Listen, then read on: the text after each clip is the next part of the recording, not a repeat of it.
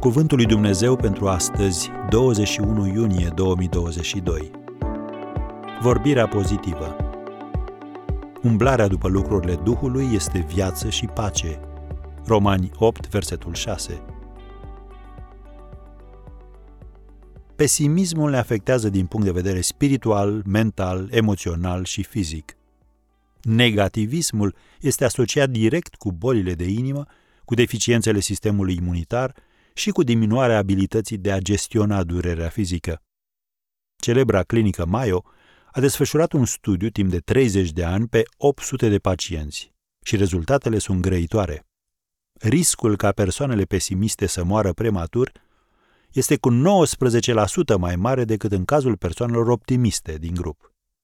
În cartea sa Learned Optimism, How to Change Your Mind and Your Life, Învață să fii optimist, cum să ne schimbăm mintea și viața, Dr. Martin Seligman de la Universitatea din Pennsylvania a conchis că optimismul și pesimismul ne afectează sănătatea aproape la fel de clar ca factorii fizici.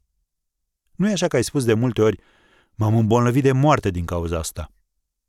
Atunci fă ceva în această privință, rapid. Dacă rămâi prea mult timp cu acest gând, s-ar putea să devină realitate. Una dintre marile descoperiri ale științei medicale moderne este aceea că vorbele pe care le rostim nu îi afectează doar pe ceilalți, ci și pe noi. Și uneori ne afectează chiar mai mult. Cuvintele au putere.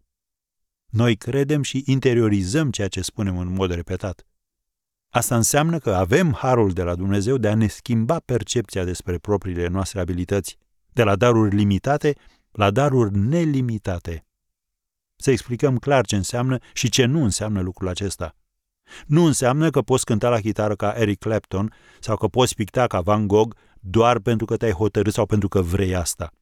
Dar înseamnă că poți să faci tot ce ți-a spus Dumnezeu să faci prin cuvântul său. Indiferent care ar fi lucrul acesta, El îți va da putere.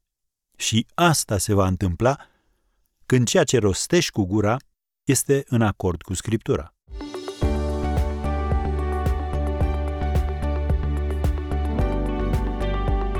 Ați ascultat Cuvântul lui Dumnezeu pentru astăzi, rubrica realizată în colaborare cu Fundația SER România.